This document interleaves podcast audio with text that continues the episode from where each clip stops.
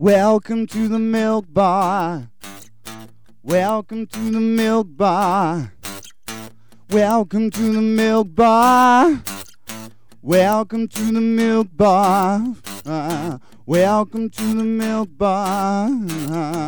Welcome along to episode 492 of the Milk Bar. Jason Forrest here with you as ever this week. And on the way, we'll be talking about music therapy. We will be talking about Mars.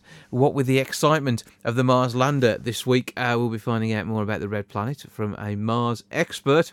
We'll be having a bit of a natter about engineering. That's on the way. And you can find out what happened when I caught up with the cast of West Bromwich Operatic Society's West Side Story as part of the Facebook Live at the Grand. That's on the way, alongside some fantastic Christmas songs. We're going to put you in festive mood, I can tell you that much. But first of all, you wouldn't have thought it, but Doreen is actually going to try and work three Christmases in a row. It's quite a scary concept. Doreen Tipton with me now, uh, ready for Sleeping Beauty. How are you? All right, Jace. Now, is, I'm shattered. you're shattered. Oh, you, you asked for the title role, didn't you? Yeah, I did. Didn't- Did I get it? No. No, somebody else got it. So you, you must be disappointed there. I'm very disappointed. But uh, obviously, it is Panto. You've done this before, Yeah. and I, I think I think the audiences really appreciate the, uh, the, the the lack of effort that you put into it. I think they do. I think, uh, you know, I'm amazing to watch Yeah, because of my lack of effort. yeah. Yeah, And I think the way you can just be you is amazing. yeah, I do. I mean, especially last year because I don't really have a costume, did I? No, you, you So I just used to turn up at the theatre, roll onto the stage, say a few words, and roll off. So are, are they dressing you up this year? Because you, Wow. 'cause you've got a bit of medical training this time round. Yeah, yeah. Well, as I, I, I told somebody else, I, I was trained in the St John's ambulance many years ago. Really? So I can do mouth to mouth. Okay. And I've been practicing that. For, for quite a lot. Yes, I Yeah. am in safe hands. That's that's good to know. Yeah. I think. But I, I thought what I thought we could do is, is, a, is a bit of a Doreen game show. Would that be okay? Yeah, come on. Because we've got some fantastic prizes over here. I can see. I've got my eye on them puffs. Yeah, so there's some, some Cheetos puffs over there. We've got some skips. We've got some Toblerone at Quality Street and a chocolate orange. Oh, I know. And I've, I've got some questions in, in my then. phone. Okay, Go so on. Throw 'em I, I've, got, hang on, I've got to unlock my phone first. What we're going to do is we're going to play sausage or syndrome. Right. Because you have a syndrome, don't you?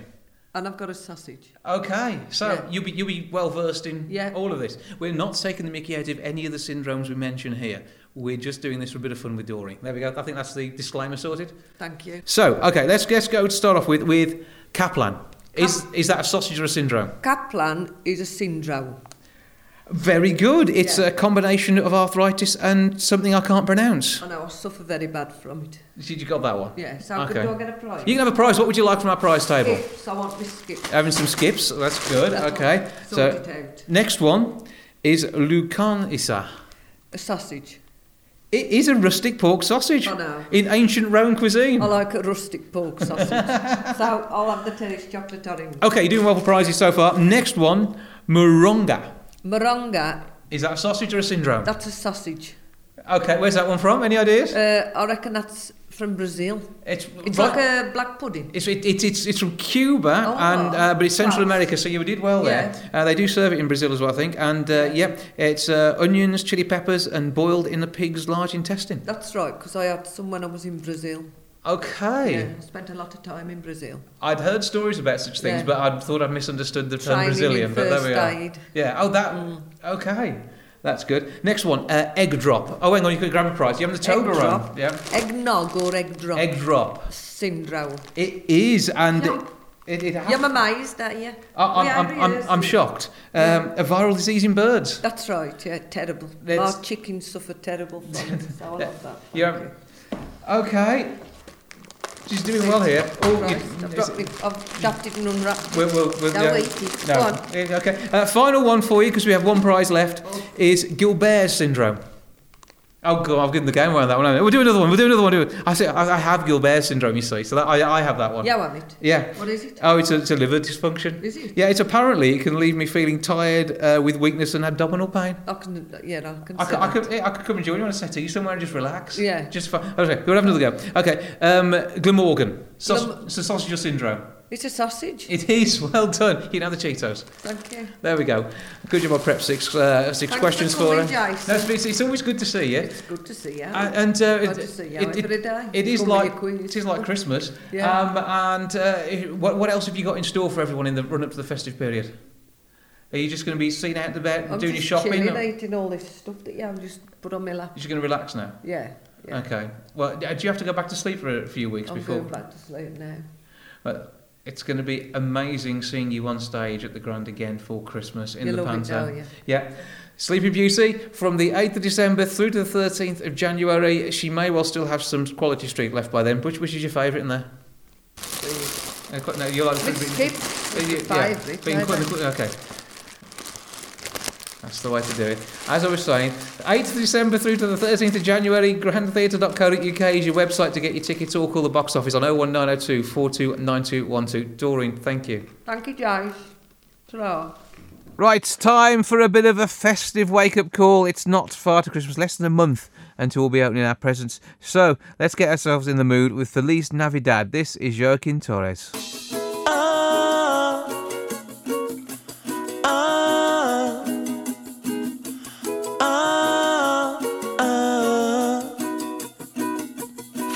Feliz Navidad, feliz Navidad, feliz Navidad, próspero año y felicidad.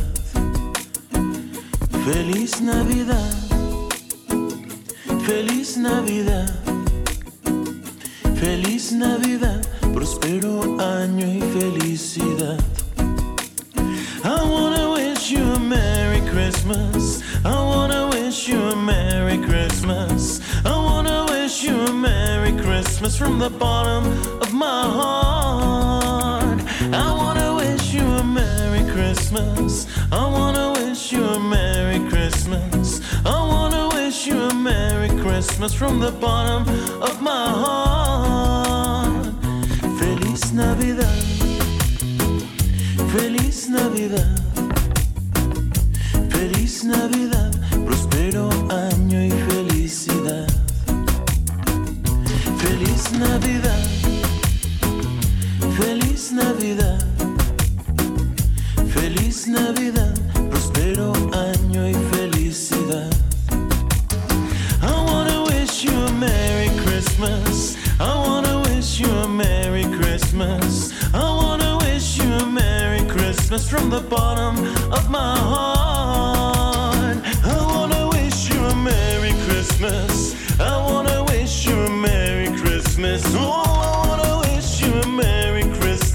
bottom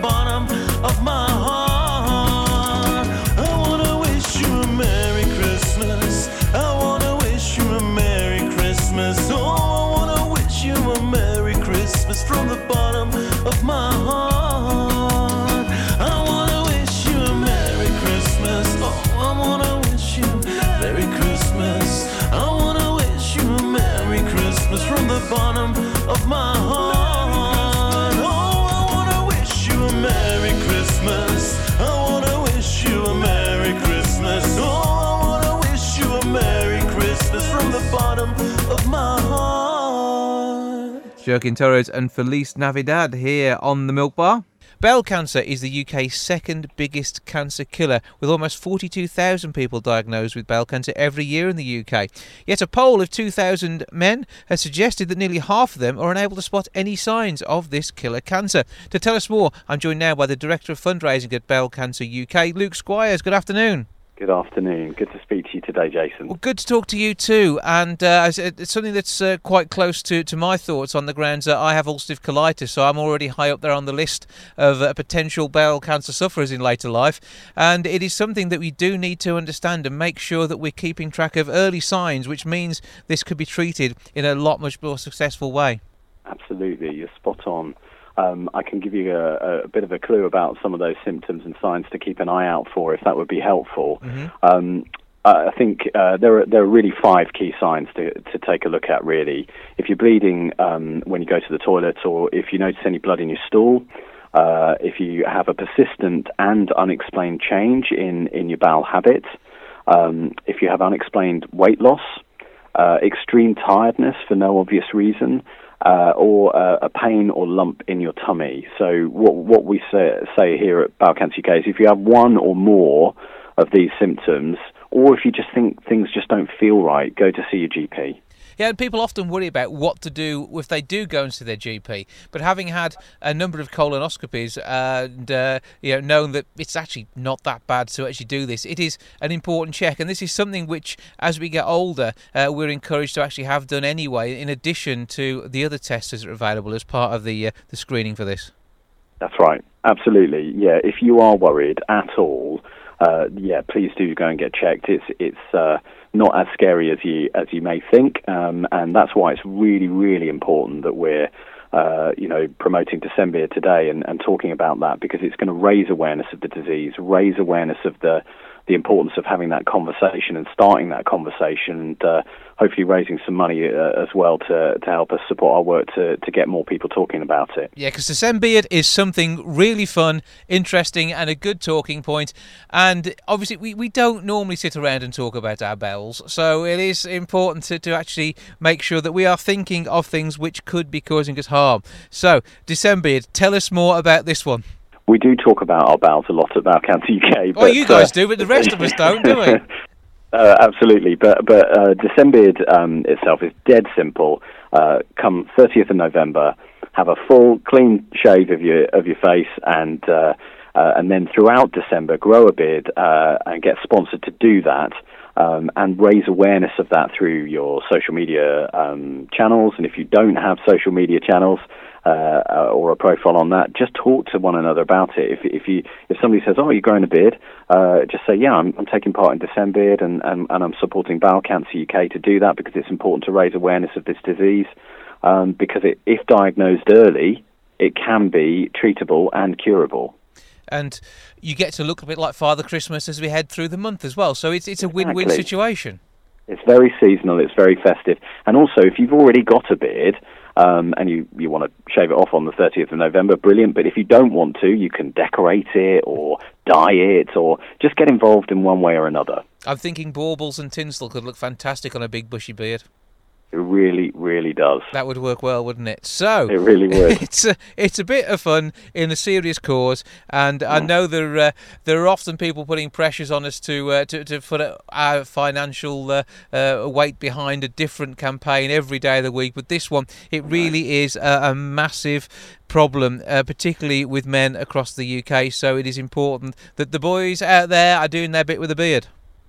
Exactly, exactly. And anybody can sign up. Uh, you can sign up at uh, on our website, which is bowelcanceruk.org.uk uh, forward slash Decembeard. And it's nice easy spelling D E C E M B E A R D. It's took a, an R D. Yeah, an A R D. You spell you should spell December wrong and make it into a beard. So do it that way, but bowelcanceruk.org.uk forward slash Decembeard. And uh, does this mean that through all your media channels you'll be rocking people with fuzzy phases as we head through the month of December? That's the plan. That is the plan. The more you can shout about it, the better. Because, as you say, you know, we need to put this disease on the map. It's not. It's not anywhere near uh, kind of the profile that it should be, uh, given the scale of the disease in this country. And uh, yeah, we really need to nail that. So this is a chance to make that change and uh, to bring to the fore something which needs to talk about. It's like not the most pleasant of subjects in its own way, but certainly one which we need to think about and make sure we are checking. And if you are concerned, talk to your GP, and there will be on the bowelcancer.org.uk website more information uh, about all of the symptoms, so you can get uh, an idea. Don't worry unnecessarily, but do, if you've got any concerns, talk to somebody. That's the important thing. That is exactly it. And uh, do you have a beard now? Not right now. No, I'm getting ready for December. You're, you're priming yourself. So uh, uh, we're That's it. talking extra biotin to keep the hair growing properly, that sort of thing, making sure the diet's yeah. right for the biggest beard possible. 100% B- beard oils, you know, moisturising, you know, really, really, it may even diet actually because there's quite a lot of grey there now. But anyway, Go for it. See what we can do. I think you're just going to look like Father Christmas. It'll be brilliant. The family will love you. So, once again, do get involved in December with the work that's been done by Bowel Cancer UK. Director of Fundraising, Luke Squires, thank you for joining us. thank you, Jason. Thank you so much. Time for something else festive. This is Do You Hear What I Hear, performed by Peter Cater.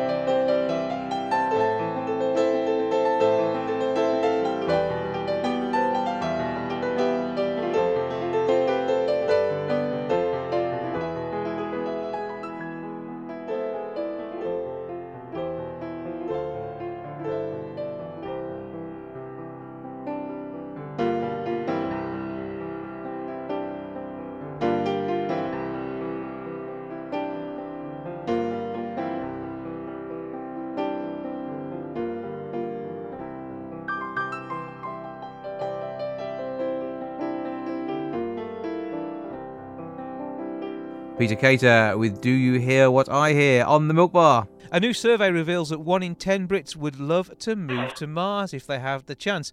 To tell us more, I have Mars expert and science writer Stephen Petranek. Hello, sir. Hello, how are you? I'm very well, thank you. And I trust we find you well.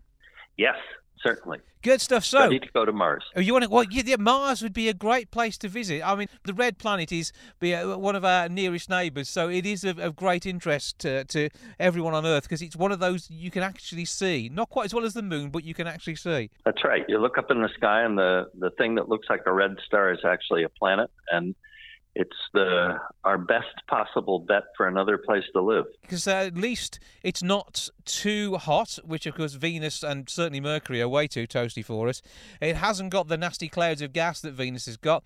It has got an interesting, huge open space for us to possibly use as a, a blank canvas for the human race. Well, that's correct. There's there's no surface water on Mars, so the um, amount of surface Mars is a much smaller planet than Earth, but the um, surface of Mars is equivalent to the dry land mass on Earth, which is about three quarters covered by uh, water. So there's plenty of space on Mars to uh, for humans to go to.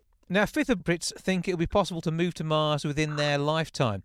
So, it, what do you think uh, will be the, uh, the, the, the the real uh, advantage to us going there? Is it because we're going to need an extra room to live? Uh, because there'll be a lot of work that would have to be done to make the planet habitable for humans. That's correct. It it takes an extraordinary amount of effort to terra, what we call terraforming Mars, which is to make it more Earth-like and that requires um, some extraordinary events like building a solar mirror in orbit around Mars that's 150 miles across that would uh, melt the frozen carbon dioxide at the poles on Mars, um, which would cause uh, a great deal more gas to go into the atmosphere. The atmosphere on Mars is very thin right now. It's only one one hundredth as thick as uh, Earth's atmosphere. But is the gravitational field of the planet strong enough to hold that atmosphere in? It, it probably is. Uh, it would. It's a continuous process messing with the atmosphere on Mars, and we might even create factories that would pump greenhouse gases into into the atmosphere on Mars. But Mars is doable as a as a terra, as a terraforming project. We can make Mars much warmer, especially within about 20 degrees north latitude and 20 degrees south latitude of the equator. The average temperature on Mars um, is about minus 60 degrees centigrade, but in the middle of the summer on the equator, uh, the, the, surface temperature of Mars um, easily reaches 20 degrees centigrade. So this is all doable. It's mostly a matter of money, not technology. We've had the technology to get to Mars and to terraform Mars for the last 40 years. So it's it's having a, a reason to do that. Now, fingers crossed, we don't destroy our own planet, causing us to need to live over that way. But it would be a, a great first outpost for the human race and a fantastic technological achievement. Uh, but uh, obviously, the, the travel time there—that's not uh, too long either, is it? Well, right now it's about eight months to get to Mars on a rocket, but that's mostly a matter of um, how much fuel you're burning in the initial burn. Um, most of the trip to Mars is essentially a coast along gravitational fields. So whenever you're traveling in space, you're being pulled by some gravitational field somewhere, whether it's the sun or the gravitational field of Mars or whatever. So most of it's a coast.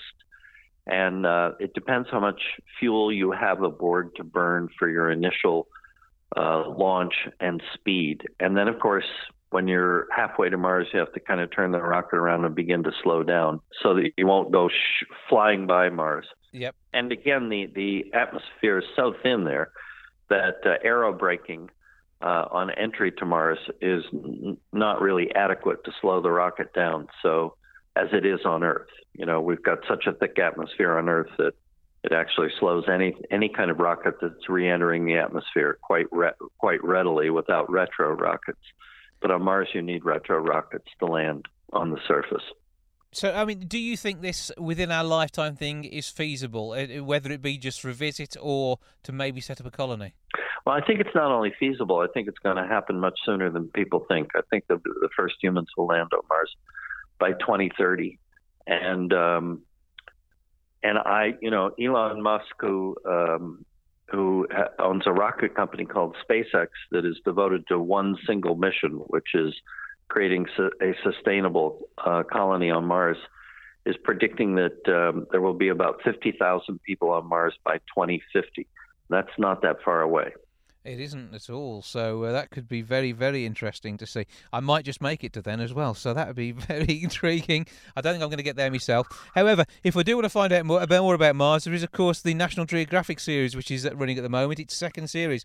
That's correct. Uh, the the second series takes place about ten years after uh, the first series. The first series takes place in uh, about 2033, when the first colonists uh, are projected to arrive in the series, and this is about ten years later.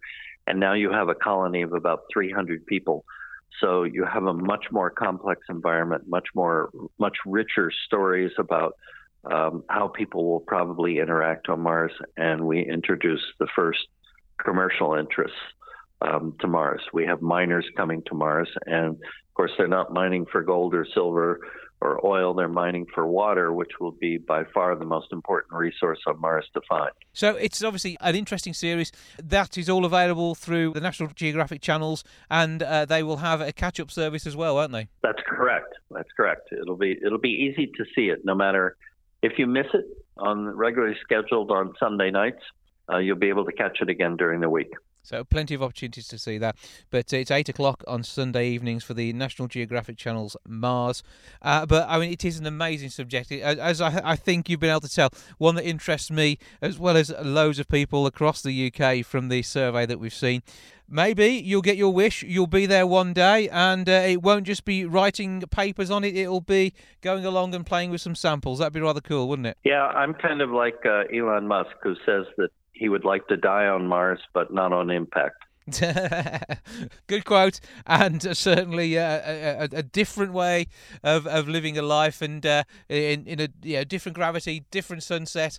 It would be absolutely amazing. So obviously, same sun, but it's going to look rather in, intriguingly different from up there, isn't it? Well, I, I cannot imagine a greater adventure in your life and a more unique view of the world when you look up into the sky and you see Earth as a pinpoint blue dot, just as we see Mars as a pinpoint red dot. Uh, we'll be a bit more visible because we're bigger, so that will help as well, won't it? Well, we're not that much more visible. You, you'd be surprised. The the photographs that come from the Curiosity rover on the surface of Mars show it's it's actually very hard to find Earth in the in the Martian sky at night. It's it's not really any bigger to the eye than Mars is to us. Fingers crossed that we do see something happening in line with the, the Mars series on National Geographic. But for now, Mars expert and science writer Stephen Petranek, thank you for joining us. Thank you so much. We're keeping you very, very Christmassy here on the Milk Bar today. Very Merry Christmas is our next festive offering. This is from Lisa Pressman and Tim Ponzek.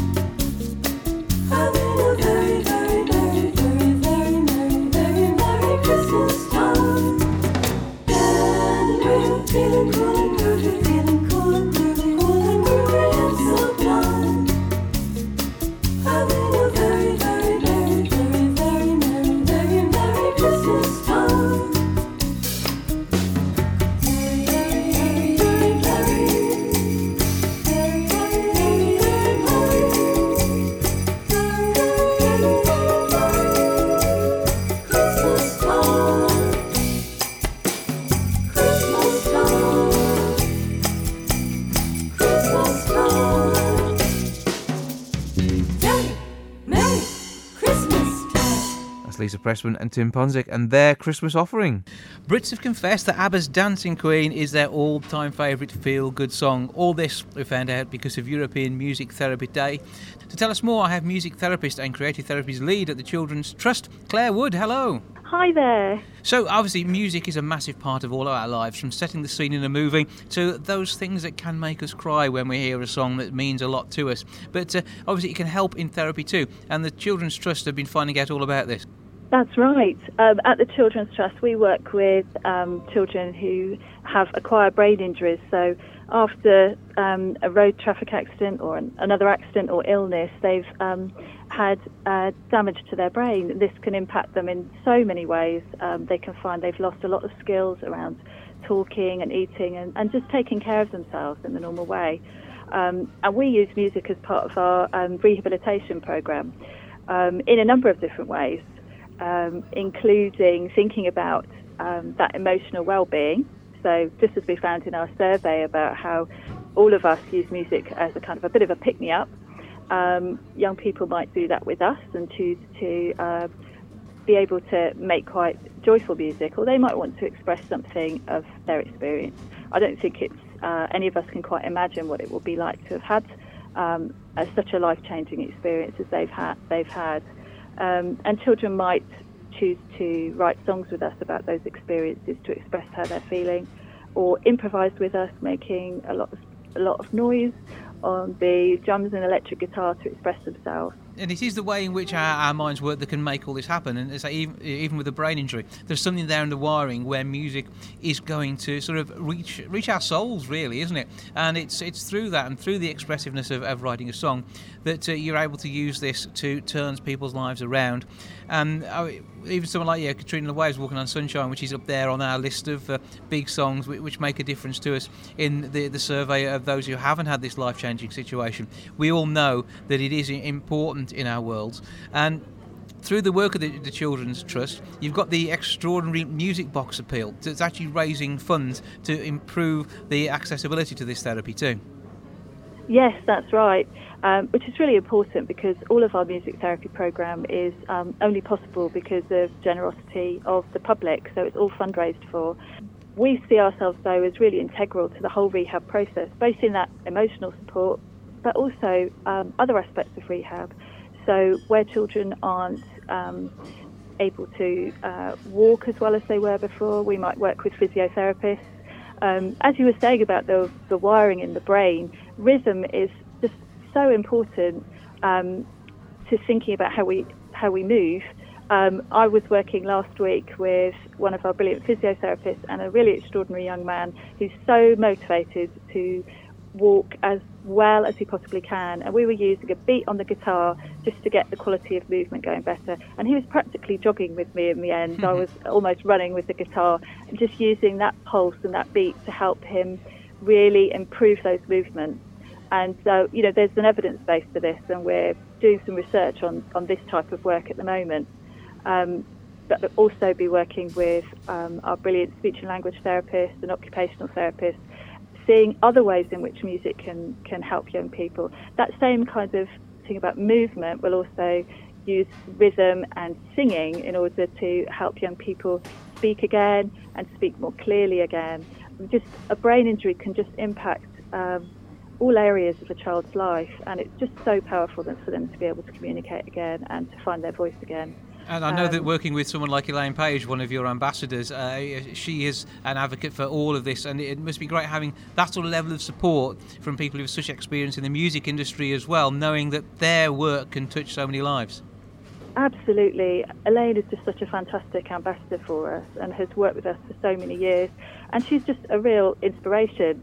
Obviously, you've got this campaign ongoing. If people want to find out more, where do they go to? They can go to our website, which is uh, thechildrenstrust.org.uk, and find out a bit more about it. Well, keep up the good work. It sounds like fantastic stuff that you're doing, and it must be so rewarding for you to be able to be involved in the care and treatment uh, of those who uh, they, they had life changed through no fault of their own.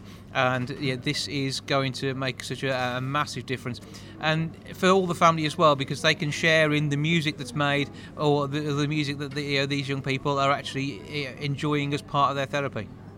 That's right. and hopefully give them ideas of uh, new ways of playing together as a family, uh, ways of helping them with their because the rehab will be ongoing for these children even when they go back home. It's a long, you know, it's a lifelong process really. www.thechildrenstrust.org.uk is where you can go to find out more about both the work and make a donation too. But Claire Wood, music therapist, thank you for joining us. Thank you. Now, somebody who's featured on the show in the past is Rich Krueger. We've heard tracks from his album. Now he's going to do something a bit festive for us. This is called Kenny's. It's always Christmas time in this bar.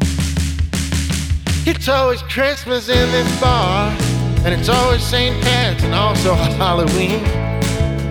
Nothing here's ever thrown away. Here, real art always has its say. Kenny hangs a brand new work just about every 30 days. Look around, it's the 4th of July. It's always Christmas in this bar. At the bar, regular. Proves once more he's just a xenophobic jerk. Is always out of tune, but just the keys that work. The sound man drinks the night away. This mix might lead you to say that you have entered hell, but on hell's most festive holiday. Oh, and it ain't only the piano that's been drinking. I tip my hat to Kenny. That is if I can only find my hat. And there's a ringo built of stars that hovers proudly over the bar. And someone's playing that house guitar. It's always Christmas in this bar. Johnny's back from his last bender. He's mixing cocktails behind the bar. He wears silver rings and he's put on a broad brimmed smile. He's got a brand new turquoise bolo tie, and for every woman he's got a line. There'll be one more bender, but he won't return that time. Outside on the corner, the young and old share their papers, their pipes, and their pot. Some still smoke tobacco, the weed says louder, up yours to the cops. One late night, some guy drove a drunken car through the front wall right into the bar. Thank God the pizza oven lived, or some of us might just starve.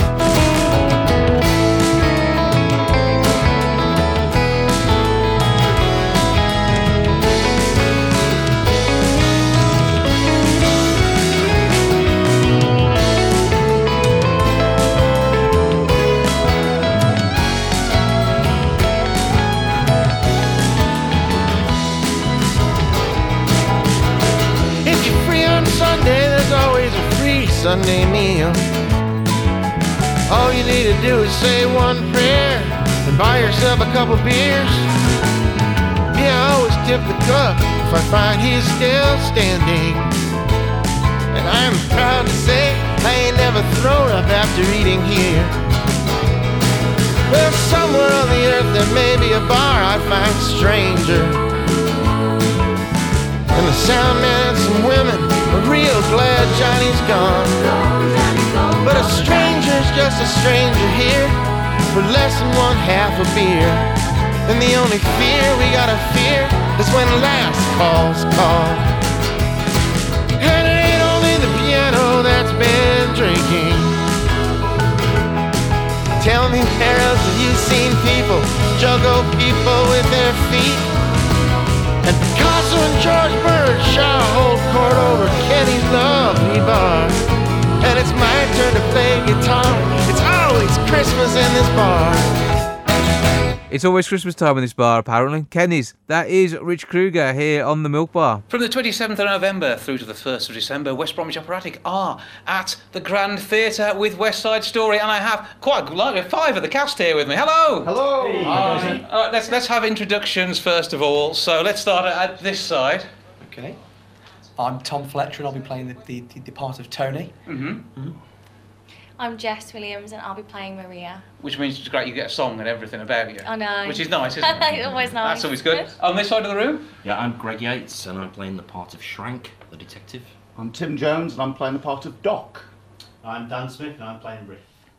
So, uh, great cross section of the of the cast, both in age and uh, different parts in the show. And West Side Story, obviously, we- we're based around a Shakespearean tale here, aren't we? But it's it's not Shakespearean in either language or uh, or attitude. I don't think, to be fair, is it? Uh, particularly for, for your two characters. So, tell us a bit about the, the situation you find yourselves in at the top of the show. Do you want to go? no. Okay. Well, well Tony, he's um, ex-member of the, um, the, the the American gang, the Jets, Mhm. um, and he falls in love with a, a rival gang female, Maria, uh, and then the, the love the love story begins uh, and comes to quite a tragic ending.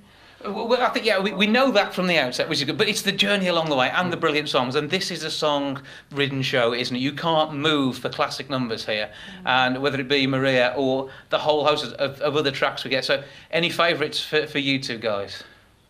Um, Maria is probably my favourite. I don't know if it's because it is about me or what, but You're not self-centred. No, not at all. I love it so much. I think it's so nice, especially with the the band call the other day. And, and, So and when you're putting a show together like this, uh, that is when it starts to hit home. You're Yeah. actually doing it. The rehearsals are the rehearsals, but as soon as you've got band call, then that- Feels real. It, yeah, that's it. It goes absolutely crazy. Yeah, it all comes to life. Oh, that, that's all good. Right, this side of the room. Okay, who's, who's hands up? Who's got songs over here? I've got songs. And uh, so, so Dan, Owen, tell us a bit about your numbers. Uh, I do the Jet song, so it's about the gang, the Jets, the uh, American gang, who uh, we're not too happy about Puerto Ricans coming into our uh, neighbourhood, so uh, we're getting together, we're getting ready to fight them.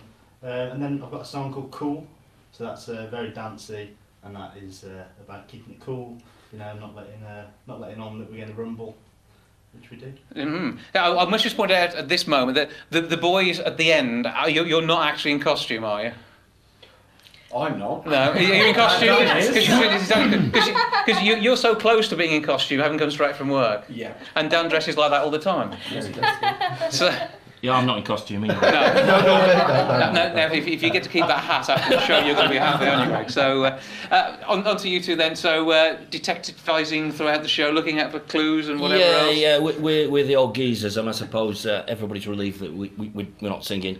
Um, Speak for we, yourself. we nearly, we nearly dance, but uh, no, I mean, um, Shrank is your your archetypical um, New York cop. Uh, probably seems like a bad man from the outside, but inside he's got a heart of gold. He's trying to keep these kids apart. Uh, and I think it's maybe quite topical if you read the news in the last few days, everything that's going on, particularly in this country and uh, many other countries where you've got rival gangs willing to, you know, uh, kill each other for who knows what. Um, so really, at the base of it, the, the adults, let's say, the older the older players, uh, we try to keep these kids apart and try to avoid the, the tragedy, but to, to no avail, I'm afraid.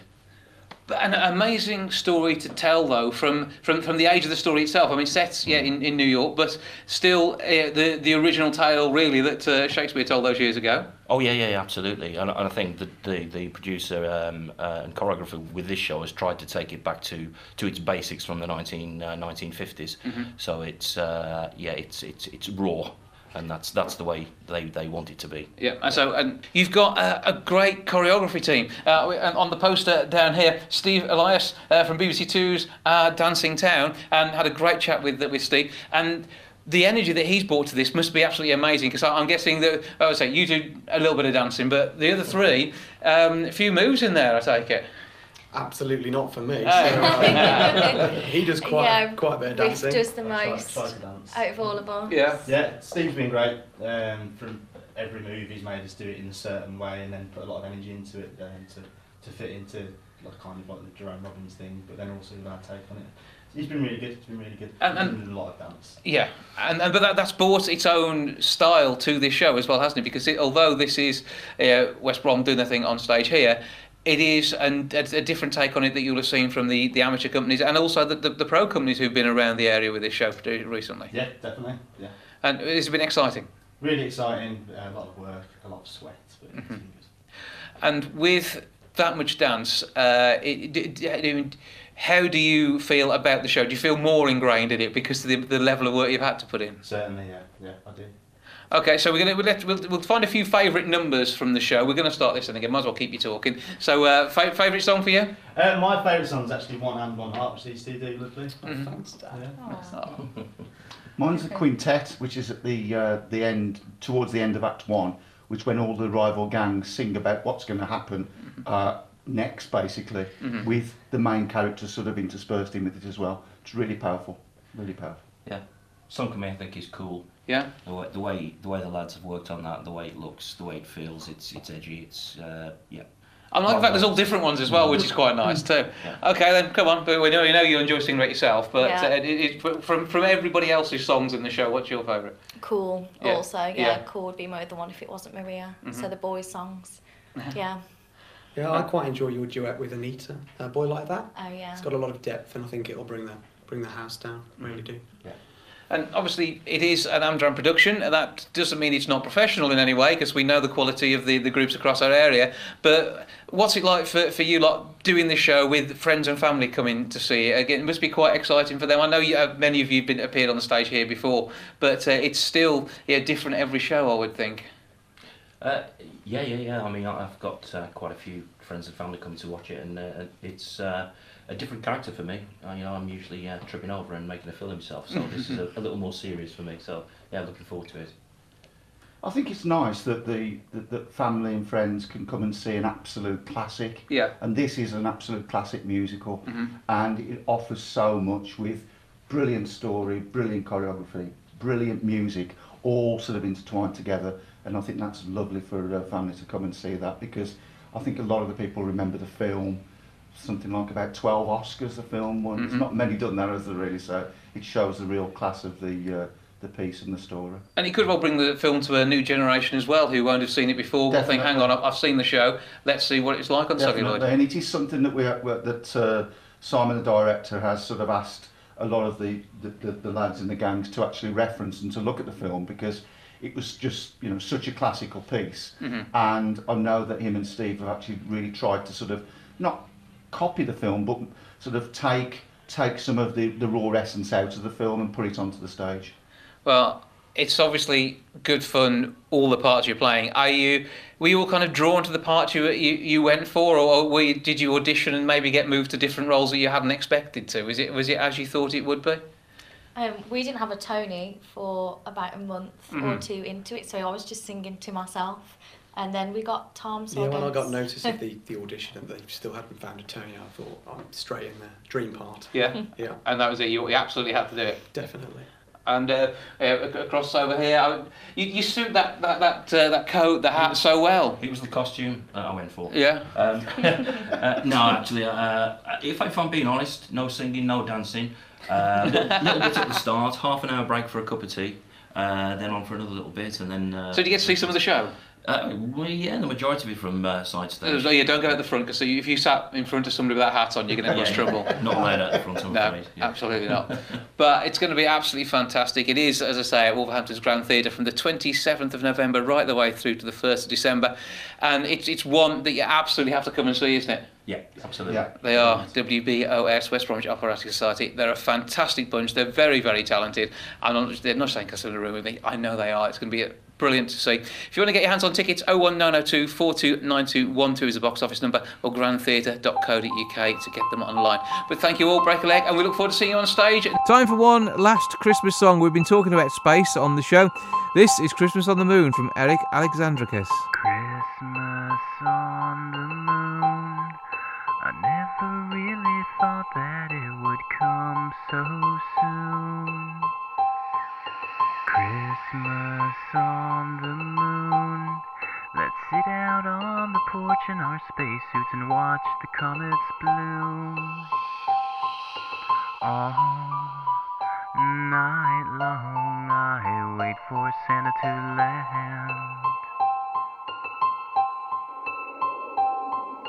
Flashlight on, I wanna see him come through the airlock. It'll be so grand. Hey, you stargazer boy, would you like a blazer for Christmas or a laser toy? Once Dr. Leonard McCoy practically vaporized a vampire alien which Kirk had annoyed. All night long I'll wait to hear the thunder from Santa's rocket. See, the reindeer formed a union and told them to stuff it.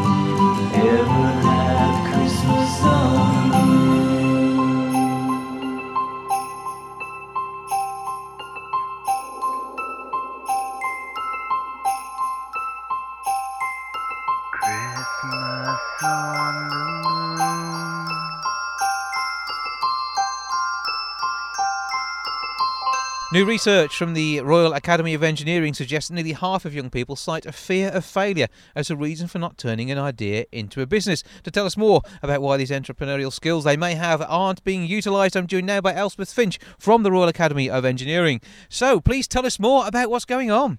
Well, thank you. I mean, I think it's some really interesting research that's taken place, which is highlighting not only that, yes, fear of failure can potentially prevent people from starting a business, but more importantly, what support and skills they need to develop to help them turn that idea into reality. So, I mean, two fifths have admitted they lack business skills, and a third highlighted a need for advice on protecting their ideas. But obviously, the finance comes into these things too, and it, it can be yeah, the, uh, an element of risk which would put people off. Absolutely. I mean, I'm an engineering entrepreneur myself, so I'm the chief executive of a startup called IAND, and I set up a, a startup when I was 24. So I've been there and done that, and I think the fear of failure is really normal, and it is quite scary to start up a business for the first time. And that's why they've got the Enterprise Hub at the Royal Academy of Engineering, because it's there to provide not only that, you know, the support in terms of mentorship with people who've who are entrepreneurs themselves and business leaders, but also importantly that training and support to help people learn those skills and to help give them the the skills that they need from a business perspective. Yeah, because I mean, there will be a great pool of fantastic new ideas, and often an age group will think of an idea that suits their own age group quite well. So uh, you've got uh, those between age between 45 and 54, with 43%, so nearly half, saying that they would keep going to turn uh, an idea into a business. But obviously, much lower in these younger groups, and it's getting across that there is this support there, which can be quite tricky sometimes. I think there's two things. I think there is making sure there's the support available but also there is that real need for that grit, that tenacity, and to have that real perseverance to take an idea into a business. Because an idea is really only the start, and it doesn't matter if you're in your 20s, your 30s, your 50s, your 60s. It will still take a lot of hard work to take an idea and turn it into a business. Mm-hmm. So somebody has got that tenacity to be able to do this with the sort of support that uh, the Royal Academy uh, are offering, then you know th- there is a major advantage here that could really see them springboard an idea into a, a major business. Absolutely, and that's really the purpose of the Launchpad competition, which is for 18 to 25 year olds, because it provides the winners with three things. Um, it provides them with uh, the Gammon Award, which is for £15,000 prize, which means they, they retain all the equity in the business. This is a prize for them to do whatever they want to support their business. It gives them access to Enterprise Hub and gives them support of business mentors and also training. And, you know, it was incredible. We were there last night with the four finalists and the winner, um, Ryan Minkley, the chief exec and founder of Chipboards. Um, and he's going to get all that support to help him and his business really get that support to help them thrive. And that could be you know, cash used to buy raw materials or pay for advertising, to springboard an app, that sort of thing. And it, it is having that sort of uh, free cash which can make a, a massive difference. So a brilliant competition. But if somebody has been able to raise funds, of course, that Enterprise Hub is already there for them as well. Absolutely. So there's lots of routes in. So it can be used for people who are looking to start a business. It can be for academics who are looking to say they've sort of discovered something in the lab and they're wanting to take it into business. So there's real support there for people who are those entrepreneurs who really want to take that next step forward in terms of growing their business. So a great opportunity to do that. Where can they go for this information then? So the key thing is just Google Royal Academy of Engineering and look at the Enterprise Hub site and there's lots of information available there with stories about the past winners and some entrepreneurs as well as all the mentors and the people who can help guide them. So there's a huge wealth of resources available. So just Google the Royal Academy of Engineering and you should find the resources there. Well, Elspeth Finch, uh, thank you for joining us and telling us more. And uh, we look forward to maybe seeing uh, a big boost to the, the business winners and, of course, the runners up who are going to be uh, know about the full mentoring package available from the Royal Academy of Engineering. Thank you for joining us today. Thank you very much. That's your lot for this week. Thank you so much for joining us back with episode 493 next week. I'll see you then. Ta for now. Goodbye from the milk bar. Goodbye from the milk bar. Goodbye from the milk bar. Goodbye from the milk bar. Yeah. Goodbye from the milk bar. Yeah.